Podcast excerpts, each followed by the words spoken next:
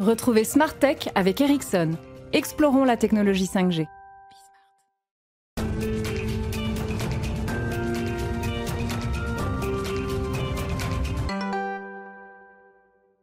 Bonjour et bienvenue dans une nouvelle semaine de découvertes et aussi de questions autour de l'actualité du numérique. On va commencer par celle-ci. Quel pont existe-t-il entre religion et technologie? Ce sera l'interview croisée d'Éric Salobir, prêtre geek et auteur de Dieu et la Silicon Valley, et Laurence Anne Parent, l'une des entrepreneuses de son think tank optique. Ensuite, Victoire Sicora nous présentera les news à travers le prisme des réseaux sociaux. Et puis le cœur de cette émission, il sera consacré au futur de nos lieux d'habitation. Ce thème qui fait écho à la journée mondiale de l'habitat sera aussi le sujet de notre rendez-vous avec la nature et le biomimétisme. Mais d'abord, bonjour Eric Salobir. Bonjour Laurence Anne-Parent. Eric Salobir, vous venez de publier Dieu et la Silicon Valley. Alors, on vous présente aussi comme l'homme qui connecte le Vatican et les grands patrons du digital. Et pour cela, vous multipliez les voyages entre Paris, Rome, San Francisco. Moi, je voulais savoir d'abord quel est le rapport des GAFAM à la religion? Alors en fait, je pense que dans la Silicon Valley, il y a une attente spirituelle forte. Alors ça se, vit de plein de façons différentes. Hein. Ça va être la méditation de pleine conscience, ça va être le yoga, ça va être plein de choses différentes. Mais on, sait que Bill Gates, par exemple, pratique la méditation au moins trois fois par semaine. Mais ils sont hyper nombreux à faire ça. Et, je pense qu'en fait, plus on fait quelque chose de matériel et plus on a besoin de spirituel, plus on fait quelque chose de digital et plus on a besoin de quelque chose d'incarné, de, vraiment dans le sol. Et donc en fait, il y a une vraie attente. Et puis je pense aussi qu'il y a une vraie attente pour... Euh, ils ont envie de comprendre un peu euh, euh, ce qui fait notre ethos euh, ce que nous, on a apporté avec 2000 ans, on va dire, de, savoir-faire, d'expertise de l'humain. Et, ça, euh, dans une Silicon Valley qui est encore assez neuve, c'est quelque chose d'important. Est-ce que l'argent aussi, parce qu'on parle les géants du numérique, hein, on parle de milliardaires, est-ce que l'argent change quelque chose au rapport avec la spiritualité? Je crois pas. Je crois qu'en fait, ce qui change le rapport à la spiritualité, c'est le fait d'atteindre un certain euh, niveau, une certaine étape dans sa vie où on se dit voilà, les choses concrètes, je les ai faites, j'ai fait mes preuves. Maintenant, euh, qu'est-ce que je vais laisser au monde? Quelle société je vais, je vais laisser? Et puis aussi finalement, qu'est-ce qui est vraiment important pour moi? Et je pense que ça, c'est une question que eux se posent, mais c'est une question aussi que qu'on est tous amenés à se, amenés à se poser, notamment après le, le, confinement. Je pense que beaucoup de gens sont quand même pas mal recentrés vous êtes également, je disais, président d'un think tank optique qui étudie la place de l'homme au cœur des technologies. Euh, vous dites aussi qu'il y a euh, quelques grandes figures de la Silicon Valley parmi vos membres. Oui, alors moi j'aime pas tellement le côté people parce que par définition on essaie d'être plutôt discret. On peut avoir des noms quand même. Hein, non, non, bah, justement, ah non. non, justement, justement pas. Je suis très déçu. Ah bah, je, suis désolé de vous décevoir, mais ce que ce qu'il faut savoir c'est que euh, un dialogue n'est fécond qu'à partir du moment où il peut se faire dans la sérénité. Et la sérénité, ça veut dire aussi de pouvoir se poser euh, sans avoir à rendre des comptes sur ce qu'on dit à chaque seconde. Et pour ça, on est quand même content de pouvoir accueillir les gens avec une relative confidentialité. Je pense que pour nous c'est extrêmement important et, et même les membres du groupe ne vont pas ensuite répéter à l'extérieur ce qui se dit. Il euh, n'y a rien de ni de complotiste ni de quoi que ce soit, mais ça permet de se poser un peu aussi. Ça permet de se dire les choses sans euh, avoir peur du regard de l'autre. Et ça, c'est important aussi. Donc ça, je pense qu'il faut le cultiver, cultiver cette sérénité qui est propice au dialogue. On va passer la parole à Laurent Sainte-Parent. Alors vous, vous travaillez beaucoup de manière rapprochée avec Eric Salobir sur ces questions justement euh, de la transformation numérique et de la quête d'une spiritualité. Euh, moi, je voulais savoir déjà quel était votre regard sur euh, le dialogue entre le Vatican et les géants de la tech. Est-ce que vous avez l'impression qu'il existe? Est-ce que ce pont existe déjà? Écoutez, je crois qu'il est, ben, en train de, se renforcer, c'est bien. Moi, mon constat sur cette année, c'est que tout s'accélère. Euh, à la fois l'impact des nouvelles technologies, effectivement. On, fait a fait en trois mois des progrès qu'on espérait faire en trois ans. Euh, l'incertitude aussi s'accélère. Euh, tout, tout ce qui sont nos repères habituels ont, explosé. il y a donc vraiment ce besoin de, de décider de ces nouveaux repères. Et c'est là qu'il est important d'avoir un socle sur lequel s'appuyer, d'avoir des convictions. D'ailleurs, dans le livre, on part hein, du principe qu'il y a deux chocs euh, pour le XXIe siècle auxquels on doit faire face, c'est euh, changement climatique et révolution numérique. Est-ce que la révolution numérique doit nous inquiéter, selon vous, Laurent San? Je, crois qu'au contraire, euh, c'est une grande chance que nous avons. Parce que ça permet d'aller plus loin, d'aller plus fort, d'aller parfois plus vite, d'aller plus juste surtout. Et c'est ça qui est important. C'est que euh, en contrepartie, il faut, il faut être capable de se donner la bonne vision, les bons repères, ce, cette volonté du bien commun qui permet de vraiment bien utiliser la technologie là où elle est utile. Éric Salobien, vous vous présentez avec un certain humour, d'ailleurs, comme un prêtre dominicain un peu trop geek. Pourquoi ce trop? Non, j'avoue que je suis ouvertement technophile et je partage avec Laurent San cette vision euh, qui veut que euh, la révolution numérique et les nouvelles technologies soient plutôt une chance pour notre société, pour notre civilisation, euh, qu'une difficulté. en revanche, je partage aussi cette attention au fait que comme tout s'accélère, il faut qu'on soit de plus en plus rapide et vif dans nos décisions. Et à un moment, plus on est pressé, plus il faut se poser. Et, le, moi, le danger que je verrais euh, dans, cette, dans cette période particulièrement bousculée, c'est que les entreprises, un peu mises sous pression, prennent des décisions dans la hâte pour euh, maintenir leur survie, pour maintenir les emplois, un peu, euh, on va dire, au mépris de la RSE, au mépris de l'environnement, au mépris d'un certain nombre de choses, même de leur raison d'être, des choses qu'elles ont décidées en des temps un peu plus cléments et qui maintenant vont se trouver balayées. Et ça, je pense que ce serait une grossière erreur et il faut vraiment prendre le temps de placer les technologies au plus juste, au cœur du développement de ces, entreprises. Alors, vous prévenez le lecteur hein, au début euh, en disant, je ne fais pas de prosélytisme, je ne suis pas là pour prêcher une bonne parole, mais plutôt pour poser des questions hein, sur, euh, sur l'éthique. C'est dans cette démarche que vous allez, par exemple, au MIT, rencontrer les chercheurs ou au MILA euh, euh, au Québec. Est-ce que quand vous allez les voir, vous y allez pourquoi ben, Moi, j'y vais pour dialoguer avec des gens qui ont envie de placer l'humain au cœur du développement des technologies. Et eux, ils vous racontent quoi? Ils vous parlent de leurs travaux? Des questions qui se posent autour de ça? Ils parlent de leurs travaux, ils parlent de beaucoup de questions. Parce que quand on atteint un certain niveau dans le développement, quand on est vraiment très très en pointe dans la recherche, forcément les questions affluent. Et, et ils parlent de ça. Comment est-ce qu'on peut être sûr qu'on place l'humain au cœur des technologies? Ni l'utilisateur, ni le client, ni même le citoyen, mais vraiment l'humain dans sa globalité. Et ça, c'est vraiment un, combat, ça demande un vrai travail. Et c'est ce travail-là qu'on fait ensemble. Et, et, ça veut dire aussi qu'il y a déjà des valeurs autour de ces technologies. Elles ne sont, pas, elles sont pas neutres.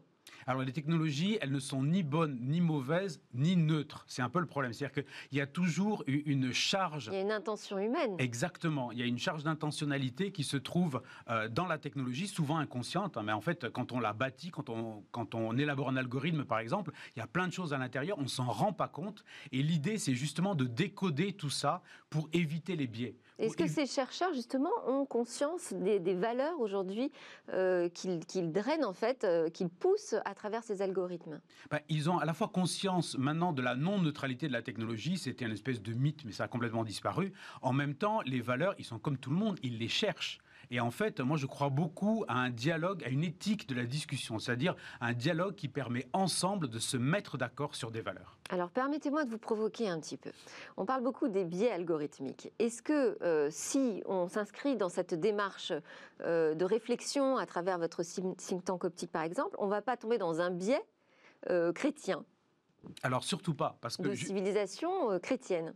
Alors non, je ne pense pas parce que justement notre idée c'est euh, de euh, réunir autour de la table des gens qui sont suffisamment différents et c'est ça un peu la clé du, du euh, du succès, c'est de réunir des gens qui sont suffisamment différents pour que ce biais il soit le plus atténué possible. Après, c'est évident que notre anthropologie, c'est celle qui a marqué la Déclaration des droits de l'homme, c'est quand même une anthropologie qui, au départ, est plutôt nord-occidentale. Hein. il faut être euh, réaliste. Et effectivement, je pense que euh, certaines civilisations asiatiques pourraient se trouver un peu en défaut par rapport à ça. La question, c'est comment est-ce qu'on entre en dialogue avec ces gens-là, sans forcément tout accepter, mais en essayant de, d'enrichir notre compréhension de l'humain euh, sans renier ce qui a fait, par exemple, cette déclaration des droits de l'homme. Dernière question, parce qu'on n'a vraiment plus le temps. Euh, on, parle beaucoup de transhumanisme aussi en Silicon Valley, hein, de singularité, c'est-à-dire les intelligences artificielles, les algorithmes qui euh, prendraient le pouvoir sur l'humain demain. Est-ce qu'il n'y a pas une nouvelle forme de religion qui est en train d'être, finalement, de nouvelles religions qui sont en train d'émerger?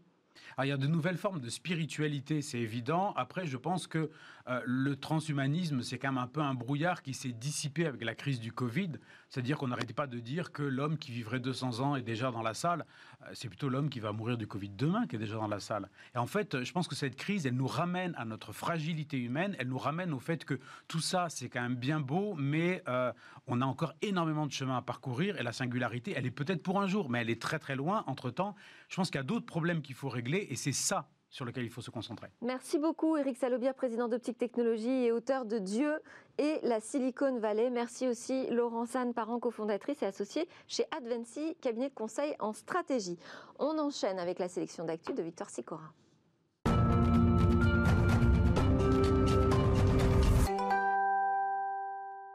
Bonjour Victoire, quelles sont les news qui ont retenu votre attention ce week-end? Alors on va commencer avec ce tweet de Lucide Drone. Delphine, on connaissait de multiples utilisations pour les drones, mais pas encore celle de désinfecter les stades. Lucide Drone, une start-up de Caroline du Sud, a été choisie par les Falcons d'Atlanta pour désinfecter ces stades. Un contrat très médiatisé et très rentable.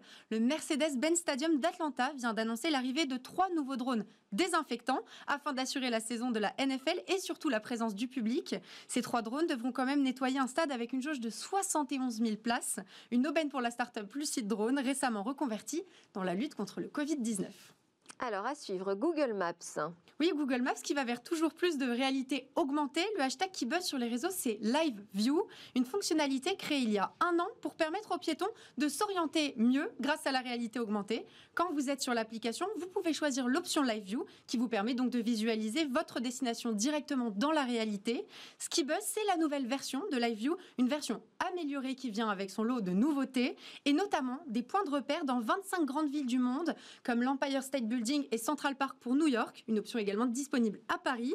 Toujours côté nouveauté, un double bonus qui ravit les internautes. Une fonctionnalité vous permettra d'être guidé par la réalité augmentée dans vos changements entre transports en commun. Elle vous permettra aussi de partager votre position avec vos amis et donc de visualiser leur position exacte pour les rejoindre. Et bien sûr, avec la réalité augmentée, Google espère gagner en précision. On termine avec un tweet de SpaceX. Oui, et sur ce tweet, on peut lire Restez debout après la tentative du lancement GPS 3 SpaceX fait ici référence à l'échec du lancement de son Falcon 9 qui transportait le satellite en question. Le lancement devait avoir lieu de Cap Canaveral en Floride le 2 octobre. Il a finalement été annulé quelques secondes seulement avant son lancement euh, prévu. Cette annulation serait due à des problèmes de capteurs au sol provoquant le troisième report du lancement de satellites Starlink en 15 jours. Ce sont quand même 60 satellites qui attendent une nouvelle date de mise en orbite pour rejoindre les 60 déjà présents dans l'espace et ainsi proposer une large couverture Internet grâce à la constellation Starlink Made in Elon Musk. SpaceX a déjà prévenu entre 25 et 28 lancements en 2021. Mais toujours cette part d'incertitude. Merci beaucoup Victoire Sicora, merci Eric Salobir, président d'Optique Technologie, auteur de Dieu et la Silicon Valley. Merci Laurent San Parent, cofondatrice associée chez Advancy. Moi, je vous donne rendez-vous pour un sujet techno sur la Smart Home.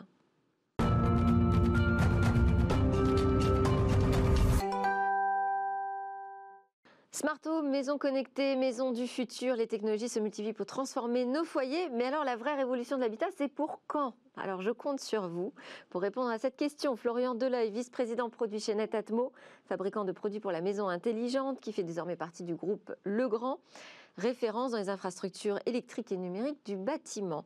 Marc Westermann, directeur produits et services chez Somfy, spécialiste de l'automatisation des ouvertures et fermetures de la maison et du bâtiment.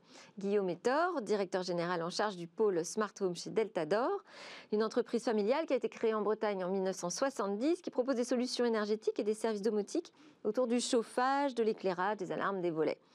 Nous aurons également en vision en visio, pardon, Adrien Laï, directeur de l'Oxon France, société autrichienne spécialisée dans l'automatisation pour les maisons et les bureaux. Florian Deleuil, euh, quelle est votre vision déjà de la maison connectée? On dit Netatmo, c'est le symbole de la maison connectée. Alors ça ressemble à quoi déjà? Alors déjà, Netatmo, c'est une marque qui est là pour euh, rendre la maison plus sûre et plus confortable. Euh, autour de cette table, on a tous des approches différentes de la, de la maison connectée. NetAtmos, c'est surtout ce qu'on appelle le do-it-yourself. C'est-à-dire que euh, les personnes vont pouvoir installer nos produits euh, facilement sans, sans, sans aide d'un électricien ou d'un plombier. donc notre vision, c'est que la maison connectée doit être facile à installer. Elle ressemble à quoi cette maison connectée? C'est une maison où tout se pilote par une télécommande, par la voix? Alors la télécommande universelle, c'est le smartphone.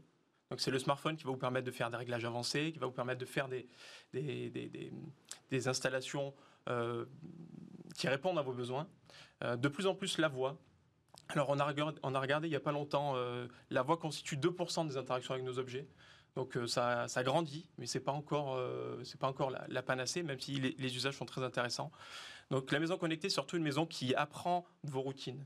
C'est-à-dire que tous les matins, d'habitude, vous ouvrez les volets, vous, montez le chauffage, vous allumez les lumières, et en fait, la maison connectée va permettre de faire ça automatiquement pour améliorer votre confort. C'est aussi une maison qui va vous prévenir si un intrus est là et qu'il ne devrait pas se trouver là, donc qui sait faire la différence entre des membres de la famille et des inconnus, et vous alertez directement sur votre téléphone. Euh, moi-même, j'ai été cambriolé euh, il y a ça un an, et effectivement, j'ai reçu tout de suite le message euh, sur mon téléphone, et avec la sirène intelligente, j'ai pu faire fuir le cambrioleur, donc c'est assez pratique. Marc Westerman, vous êtes également membre du conseil de surveillance de Blue Linea, qui est un opérateur de services et d'objets connectés dans la Silvertech. Est-ce que cette maison connectée, cette maison du futur, elle sera particulièrement pertinente pour l'accompagnement à domicile, pour le maintien à domicile des seniors? Il y a certainement encore beaucoup de chemin à faire, mais euh, oui, elle peut l'être. C'est euh, l'histoire de l'automatisation dans la maison, c'est un peu comme ce que vous avez euh, de l'autre côté du, poste avec le, téléviseur. Ce sont des technologies qu'on met au service de personnes qui ont du mal au départ à se déplacer, pour qui bouger le portail, bouger le volet roulant, c'est trop lourd, c'est trop compliqué. Et donc on va le motoriser, l'automatiser, puis on va vouloir le piloter à distance, et puis on va vouloir le piloter avec son smartphone, avec sa voix, et donc on va rendre la maison plus confortable et beaucoup plus facile à, opérer. Est-ce que ça fait partie des, marchés importants que vous surveillez aujourd'hui? C'est un marché émergent, mais ce qui est très important dans le domaine de la Silvertech, c'est de ne pas stigmatiser.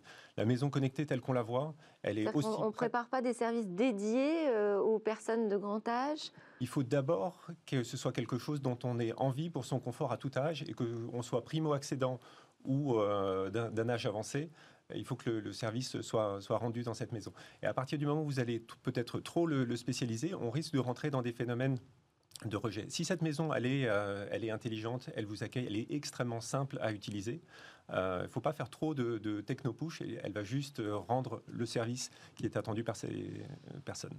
Guillaume Etter, quelles sont euh, les attentes justement des utilisateurs actuellement? C'est quoi le time to market? Les, alors, les, utilisateurs, nous, aujourd'hui, sont, à la recherche, effectivement, de moyens de, contrôler leur maison. Alors, avec, avec ce qu'ils ont sous la main, alors, effectivement, souvent, euh, tu l'as dit, c'est le, smartphone. Ça peut aussi être l'interrupteur au mur, ça peut être la voix, ça peut être la télécommande. Enfin, il y a vraiment de, multiples façons d'utiliser sa maison avec ce qui tombe sous la main. Et c'est cet aspect, effectivement, de confort qui est recherché, d'une part. Et, et, concrètement, donc ce confort, c'est quoi? C'est les volets, c'est le chauffage, c'est la commande Alors voilà, ça recouvre effectivement. Alors, ça, ça va jusqu'où? Ah ben il n'y a, pas vraiment de limite. Oui, c'est sans limite, mais euh, justement, euh, ça va jusqu'où en termes d'attente aujourd'hui concrète, réelle, des choses qui sont vraiment utilisées? Aujourd'hui, l'utilisateur s'attend à avoir effectivement une expérience unifiée. Donc de la, de la porte d'entrée, du portail de son, de son jardin, la porte du garage, euh, l'alarme, la serrure connectée, enfin vraiment tous les, tous les accès, les abords, les volets roulants évidemment, euh, et à l'intérieur du, domicile, le chauffage, le confort thermique, la climatisation, euh, les éclairages, et le tout dans une expérience unifiée. C'est un, peu, un peu incompréhensible pour l'utilisateur de devoir faire un code pour la serrure, puis refaire pour l'alarme, puis refaire, alors que finalement la maison sait, entre guillemets, qu'une une personne de la famille est en train d'entrer. Donc il y a vraiment toute cette intégration, je pense, qui est clé pour l'utilisateur. Oui. ce qui est très important, c'est de comprendre que sa maison, on l'a fait évoluer au fil du temps. Donc on a bien évidemment des promoteurs immobiliers qui investissent dans des nouveaux appartements. Aujourd'hui, ils les font connecter. Ils vont aller chercher euh, une plateforme sur laquelle ils vont pouvoir connecter un certain nombre d'équipements et proposer de nouveaux services. Mais la plupart des gens ont investi un moment dans leur, données, dans leur maison et vont construire au fur et à mesure, avec différents équipementiers, avec différents produits, la maison qui leur ressemble et dont ils sont fiers. Et ça, c'est le plus important. Donc nous, c'est ce qu'on va essayer d'offrir. Alors là, ça, pose la question de l'interopérabilité entre euh, vos, appareils et vos services. Exactement. Et ce qu'on constate, par exemple, sur euh, Taoma, qui est la box domotique que Somfy propose, donc on est ouvert euh, soit directement, soit via des connecteurs qu'on appelle les, les API à plus de 1000 produits différents d'une cinquantaine de marques. Et ce qu'on va voir, c'est qu'au fur et à mesure des années, ils vont connecter leurs produits. Donc quand ils l'installent, la première fois, ils ont en moyenne 9 produits chez nous. Donc il y a des motorisations euh, de volets roulants ou de store, c'est le métier de base de Somfy. Des éléments de, euh, de, chauffage, euh, des lumières. Et puis au fur et à mesure, ils vont en rajouter. Et au bout de deux ans, ils en ont 12. Et au bout de cinq ans, ils en ont 15. Donc ils reviennent régulièrement compléter leur maison pour arriver à ce service aussi universel que possible. Mais ça ne peut pas tomber du ciel à un moment donné. Ça, en général, ça fait peur. À part quelques early adopters, ça fait plutôt peur que confiance. Alors, vous êtes des concurrents là autour de la table. Vous arrivez à travailler en bonne intelligence ensemble pour que tout ça fonctionne? Oui, tout à fait. On arrive effectivement à intégrer. Je pense que, ce, que tu disais, Marc, sur le fait de construire son système au fur et à mesure, ça renvoie à la notion de durée. La, durée dans le bâtiment, enfin une installation électrique, c'est construit pour 30 à 35 ans. Alors Guillaume justement, vous avez, vous, êtes, vous avez une spécialisation R&D hein, sur la recherche et développement. Comment vous voyez les choses évoluer demain? Euh, demain, alors, vous avez mentionné l'interopérabilité, je pense, entre les, entre les écosystèmes. Ça, je pense qu'effectivement, c'est une attente forte des clients. Donc ça, c'est encore demain c'est pas, on n'est pas, c'est pas aujourd'hui. Ça fonctionne pas encore très bien donc entre les ah, la, la, demande, la demande est là, ça c'est sûr. Le début de la solution est là, hein, clairement. Vous travaillez sur des, des, standards, euh, des normalisations européennes au moins? On travaille sur des standards, alors plutôt mondiaux que, européens. Je pense malheureusement qu'il n'y a plus la place pour des standards européens. On travaille sur des standards mondiaux. Euh, en collaboration effectivement avec nos, partenaires euh, d'une part. Hein. nous, avons environ 120 marques partenaires qui font partie de notre écosystème et puis avec, euh, avec nos confrères, euh, puisque je pense que nous avons tous réalisé que le temps des, protocoles propriétaires était, était compté. Florian Deleuil sur la R&D Oui, je voudrais, je voudrais rebondir sur l'attente, sur l'attente du consommateur, parce qu'effectivement, à l'heure actuelle, il y a des consommateurs qui attendent, donc les électriciens, les domoticiens et les early adopteurs attendent un protocole d'intercommunication entre les objets, mais le grand public euh, n'attend pas vraiment quelque chose de la smartphone dans le sens où il ne la connaît pas encore forcément, mhm. il ne comprend pas forcément euh, les bénéfices, en quoi la maison va être plus confortable et plus sûre. Et euh, c'est là où, chez Netatmo, on travaille beaucoup. à l'heure actuelle, le début du mass market, ça va être quelqu'un qui a acheté un Amazon Alexa ou un Google Home ou qui a un téléphone Apple et qui va se dire qu'est-ce que je peux faire, qu'est-ce que je peux faire avec cet assistant? Et effectivement, c'est là où on va venir s'interfacer. Et finalement, euh, ces interfaces avec les assistants vocaux sont de plus en plus puissants dans la prescription pour l'utilisateur. Euh, typiquement, il y a beaucoup de personnes qui disent ben, voilà, je, cherche des, lumières connectées, mais j'aimerais bien qu'elles marchent avec mon assistant. Donc ça vient rebattre les cartes des protocoles et des standards euh, classiques, même si on y travaille aussi. Donc il y a vraiment deux, deux, deux À nouveau, les GAFAM qui reviennent au centre de la discussion. avant de continuer autour de la table, on va donner la parole quand même à Adrien Laï, directeur de l'Oxon France. Bonjour Adrien Laï. Bonjour. Vous avez entendu hein, nos, premiers débatteurs. Alors vous, vous êtes un expert en automatisation. Euh, jusqu'où on peut tout automatiser? Alors, on peut vraiment faire énormément de choses aujourd'hui dans l'automatisation et euh, c'est bien le problème qu'on a en fait sur ce marché, euh, c'est qu'on a besoin d'une rééducation du public. aujourd'hui, à mon sens, la smart home, ça a été donc défini par nous, les fabricants systèmes, et euh, on y a, euh, on a donc défini la smart home sur bah, ce qu'on avait dans notre dans notre portefeuille. Et donc ça passe énormément par euh, la commande numérique.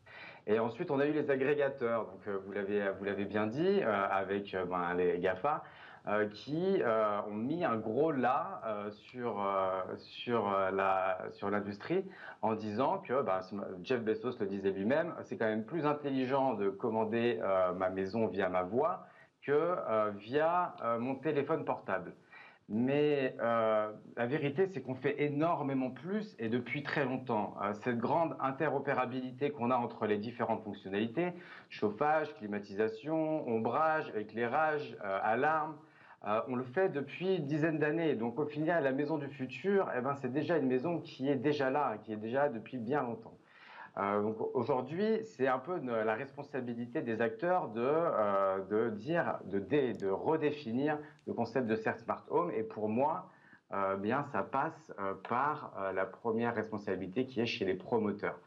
on l'a dit, c'est eux qui construisent les smart homes, c'est eux qui construisent les maisons, les maisons de demain, les maisons, intelligentes.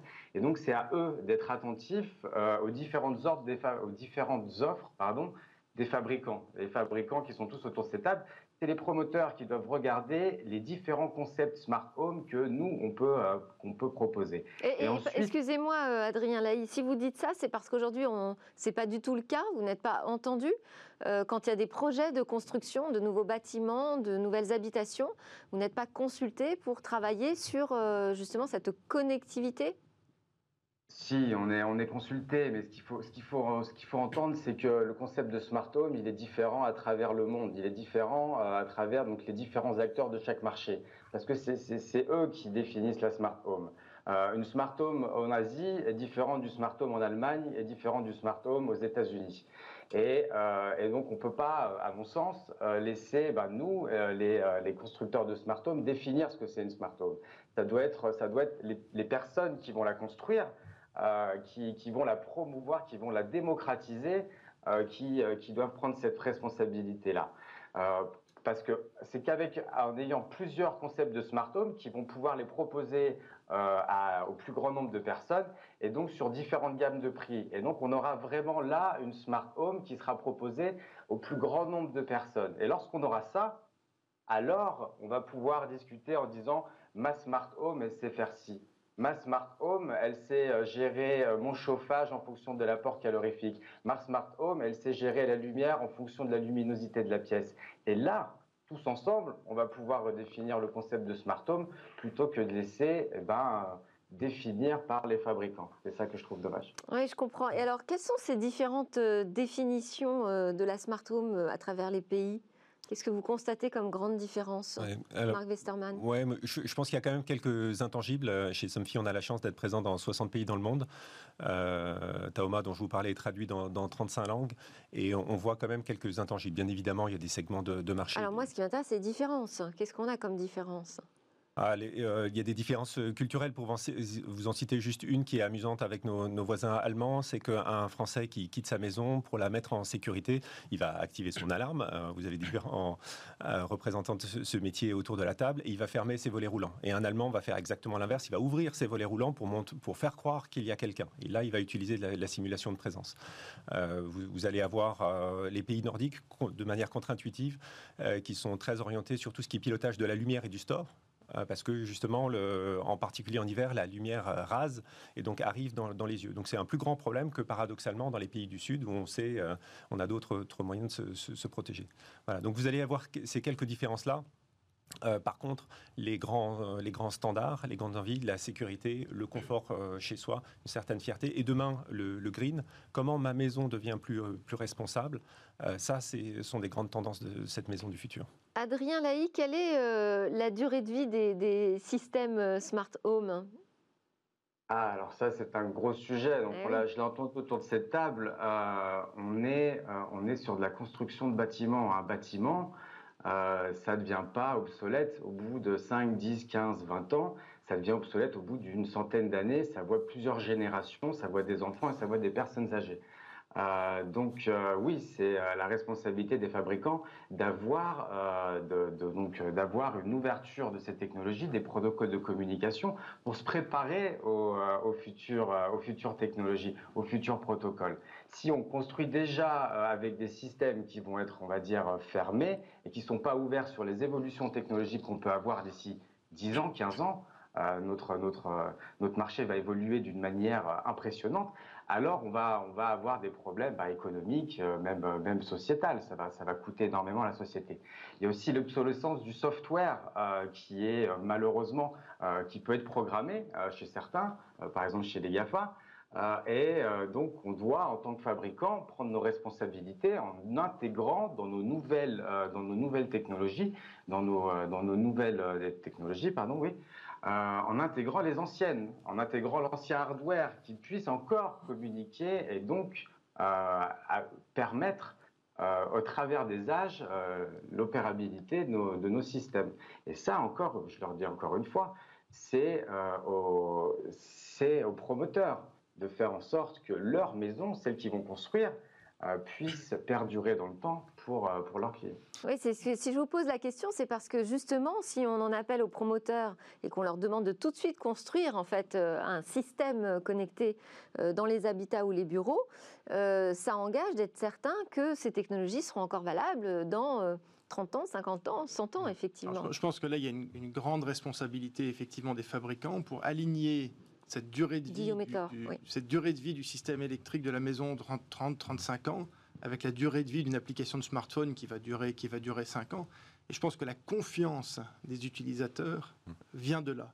C'est-à-dire que si on trahit cette confiance-là, quelqu'un qui installe un système d'alarme, qui installe des moteurs de volets roulants, enfin, c'est des, des, gros travaux, c'est un, un, gros investissement qu'il n'est pas question de refaire au bout de 5 ans quand il y a une version d'iOS. Comment on s'assure de ça, justement ça, Alors ça, c'est vraiment des développements, c'est une culture d'entreprise. Euh, par exemple, nos, alarmes des années 2001-2005 sont pilotables par smartphone aujourd'hui, alors que l'idée même de smartphone n'existait pas en 2001. Parce que dans notre, notre box TIDOM a été conçu avec ce souci voilà, de préserver la confiance de l'utilisateur et de piloter y compris des équipements anciens. D'ailleurs, en termes de R&D, si je peux rebondir là-dessus, c'est Oui. un, Deleuil c'est un coût non négligeable dans le sens où ça serait beaucoup plus facile de repartir de zéro. Euh, maintenir de l'existant, typiquement, euh, nous, notre station météo, alors elle date pas de 2001, mais elle date de 2011. Elle a été créée à une époque où euh, HomeKit, Apple HomeKit n'existait pas.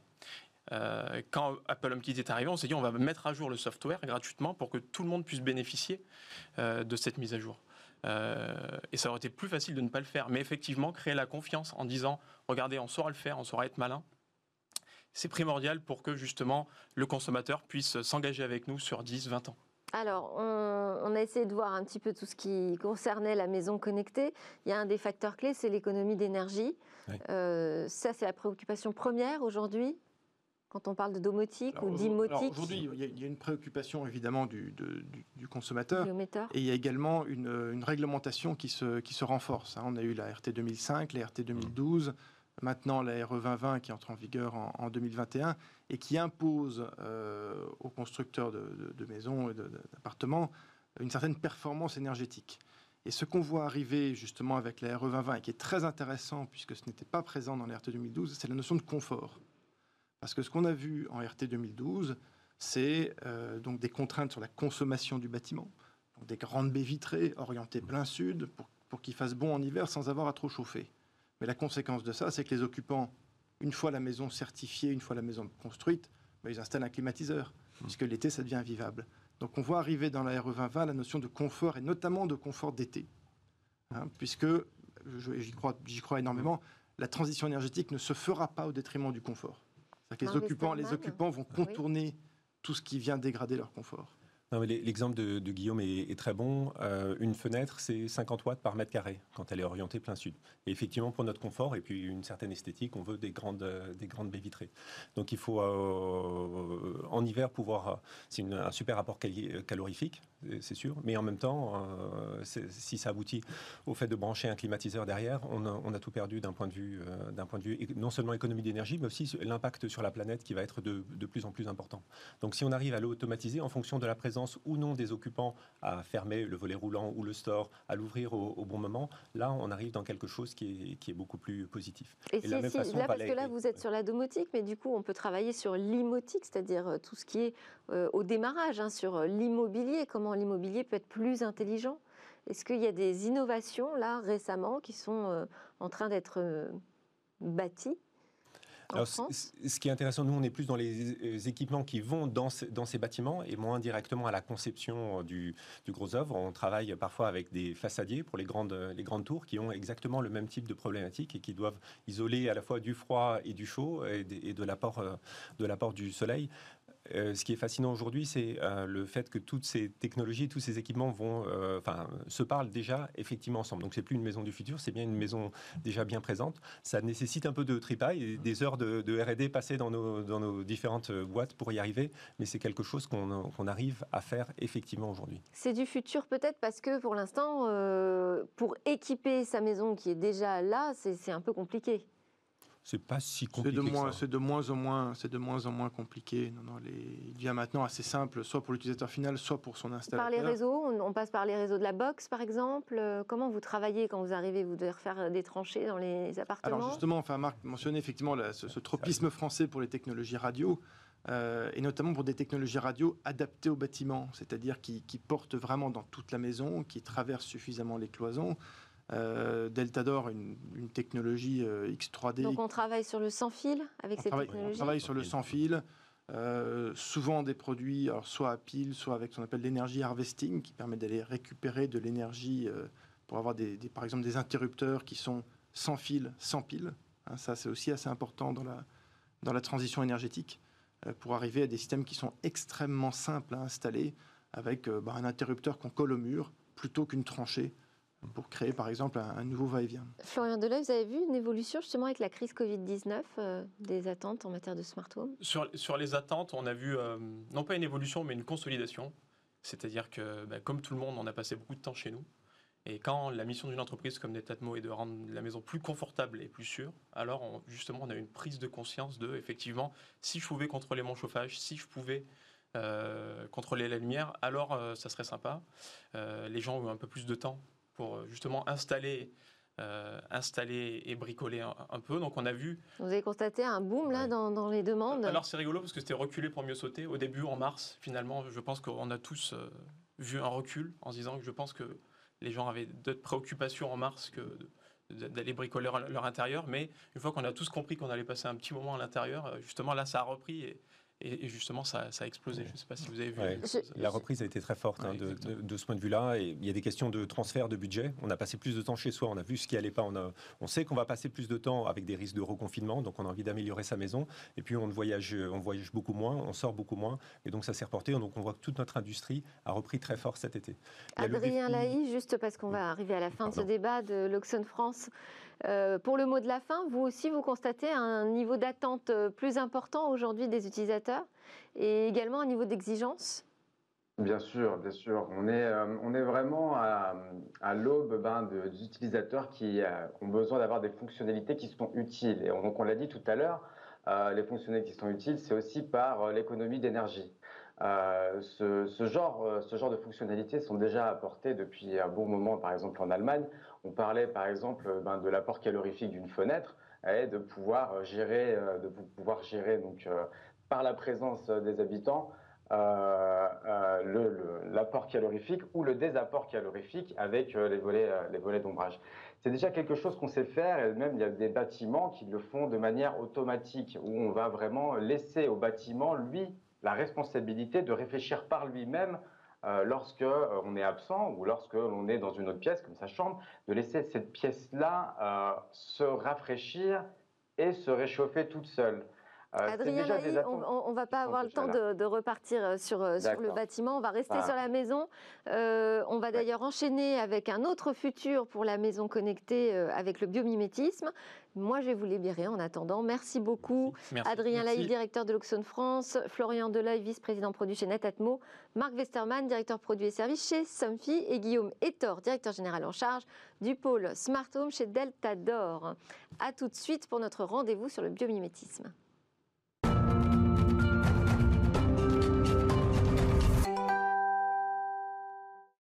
Nous sommes de retour pour la suite de Smartex. Sidney Rostand, PDG de Bioxégie, est venu me rejoindre pour nous parler de biomimétisme et nous donner des exemples de comment la nature peut inspirer les technologies de demain. Bonjour Sidney. Bonjour Delphine. Je le disais aujourd'hui, c'est la journée mondiale de l'habitat. On a parlé des smart homes, hein. c'est une journée mondiale organisée par les Nations Unies.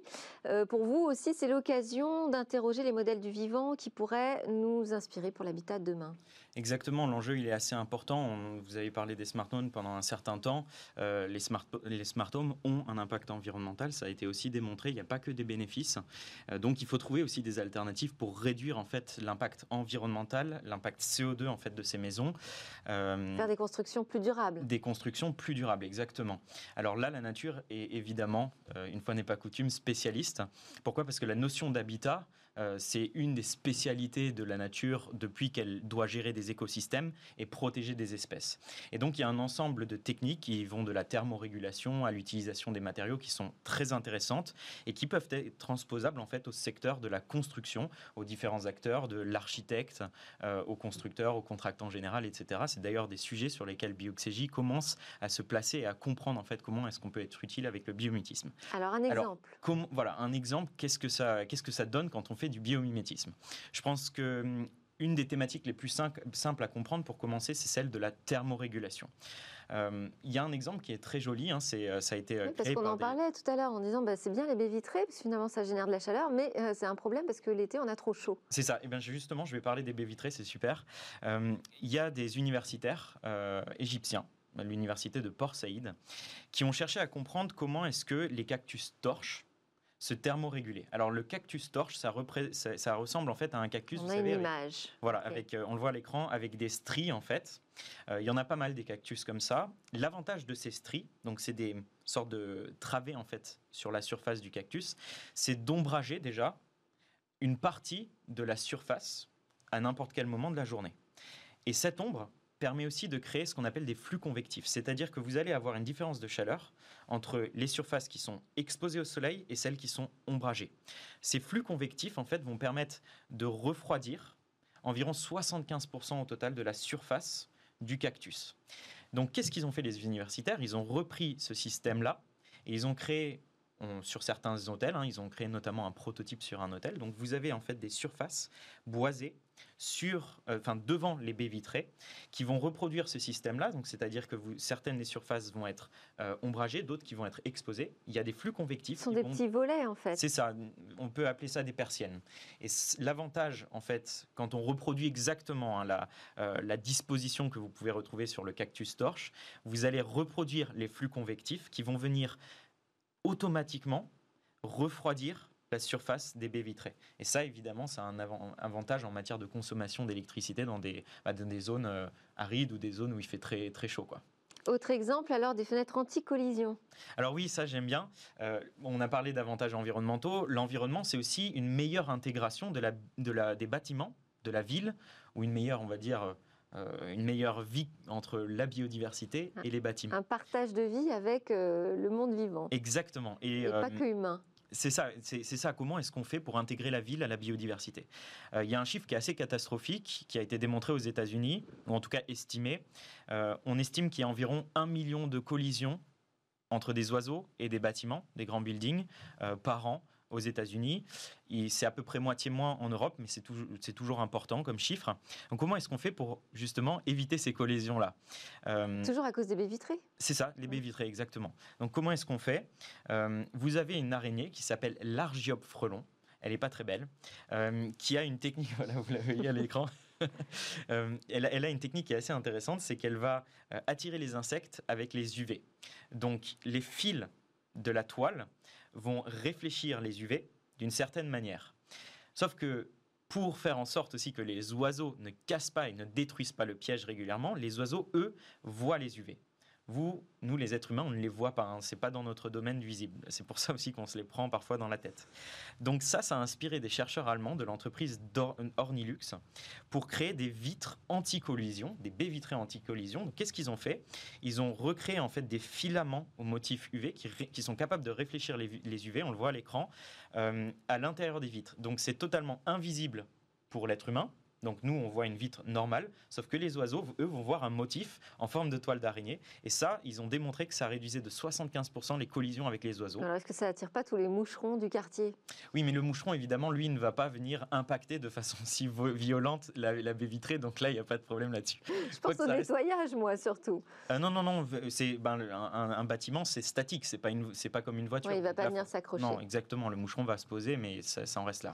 Troisième exemple, un ciment inspiré des coraux. Oui, le béton, ça représente environ 50% de l'impact CO2 d'un bâtiment. Et quand on sait que les bâtiments, c'est à peu près entre 10 et 15% de l'impact CO2 mondial, ça veut dire que le béton est responsable à lui-même à l'échelle mondiale, si on fait des estimations, de 5% des émissions de CO2. Juste le béton. C'est plus que le secteur aérien. Et en plus de ça, il y a des tensions sur le sable. Alors comment est-ce qu'on fait pour trouver un nouveau matériau de construction? Eh bien, on va regarder dans la nature comment est-ce que la nature construit des matériaux solides? Il y a un exemple qui est très intéressant, enfin un système biologique, c'est le corail. Le corail va créer, va, faire un processus qu'on appelle un processus de biominéralisation. Donc il va utiliser le CO2 qui est dissous naturellement dans la mer. Il va le mélanger à du calcium et il va créer du carbonate de calcium. C'est de l'aragonite, donc c'est un matériau très solide. C'est en fait le squelette du corail. Et vous avez une entreprise américaine qui s'appelle Calera, qui a repris ça pour créer un béton vert. Donc c'est du carbonate de calcium. Donc on prend le CO2 qui est rejeté par, par exemple par certaines industries, on le mélange avec de l'eau de mer et du coup on vient l'injecter dans le, dans le béton. Le béton a 15% d'impact CO2 en moins. Merci Sidney Rostand, PDG de Bioxégie. Merci à tous d'avoir suivi Smartech. C'est presque la fin de cette émission. À suivre quatre jeunes pousses dans le lab Startup. Et nous, on se dit à demain pour de nouvelles discussions et réflexions sur la tech. C'était Smart Tech avec Ericsson. Explorons la technologie 5G.